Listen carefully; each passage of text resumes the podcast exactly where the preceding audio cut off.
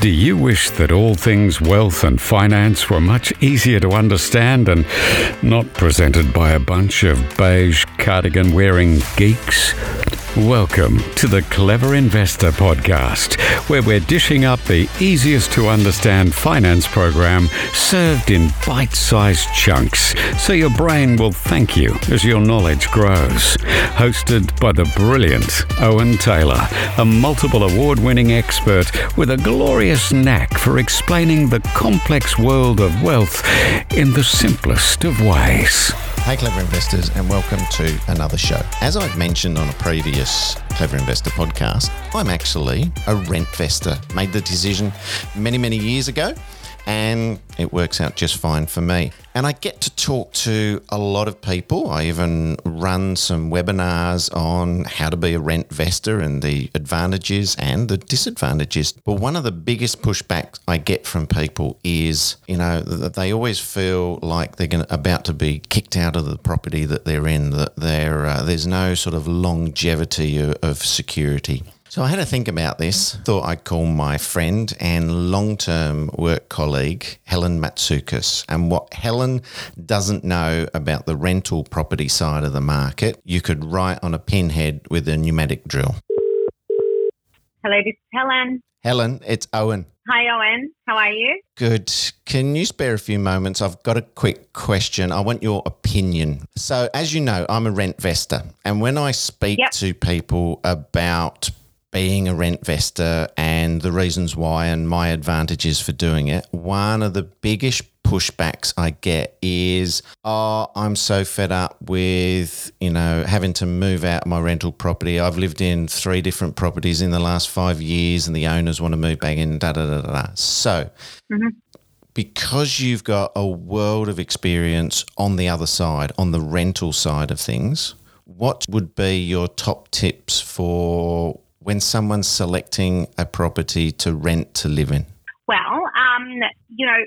I guess the first thing that I would do, because I always put myself in the shoes of a Rentvestor or any kind of tenant to begin with, and if I'm looking for an investment or looking for a property to live in, I really would be wanting to ask the right questions, So property managers should know everything that there is to know about the property that they're looking after. So they'll know if their landlord is an investor or if it's principal place of residence or they're planning on moving back into it, that sort of thing. So there's nothing wrong with tenants really asking those questions and saying, can you tell me, is it an investor that owns this property and what are their plans? Obviously, things can change, so whatever the property manager's going to come back and say to you, it's always going to be in the back of your mind that people's circumstances may change. So an investor may then decide to, sell a property or be forced to sell a property or wanting to invest somewhere else or wanting to, maybe move in because of change of work or whatever the case may be. But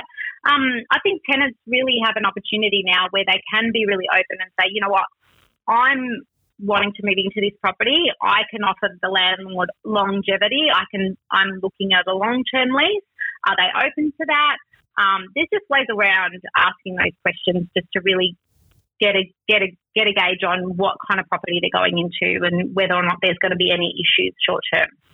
So it's when someone's putting in an application for a property or even talking to the agent at the property, be upfront. Look, I'm actually a Rentvestor. I have an investment property. 100%.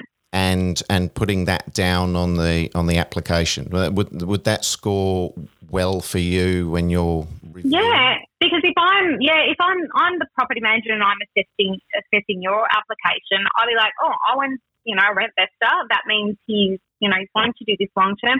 I'd probably even negotiate with you and say, would you be willing to sign? If I know my landlord is definitely an investor and they're wanting something long-term, especially off the back of what we've experienced the last 2 years, where, we've had people just, walk out of tenancies and stuff like that.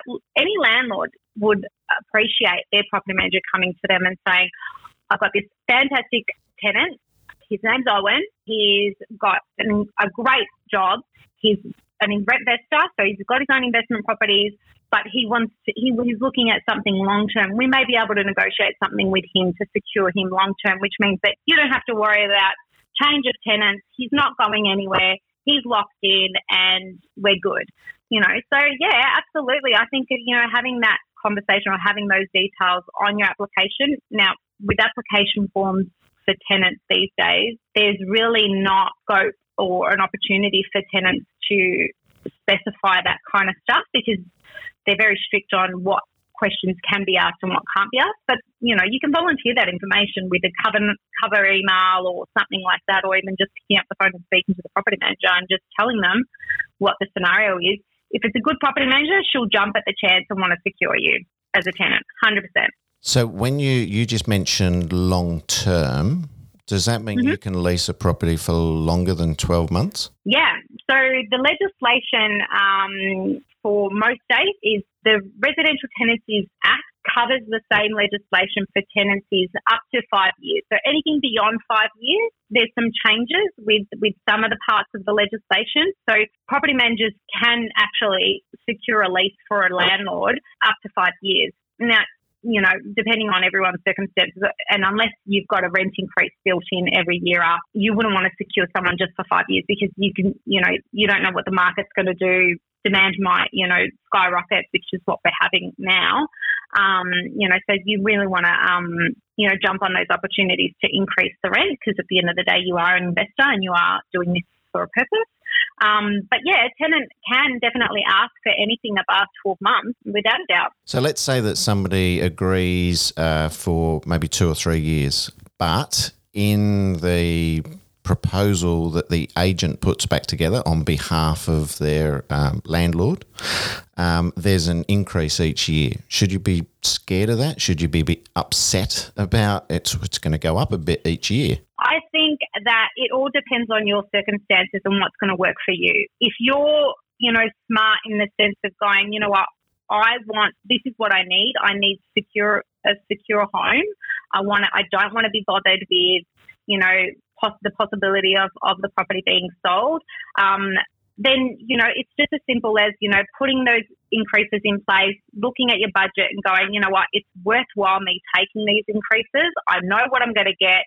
I can see what my increases are going to be, and look at the pros and cons of that compared to what if I just sign a 12-month lease?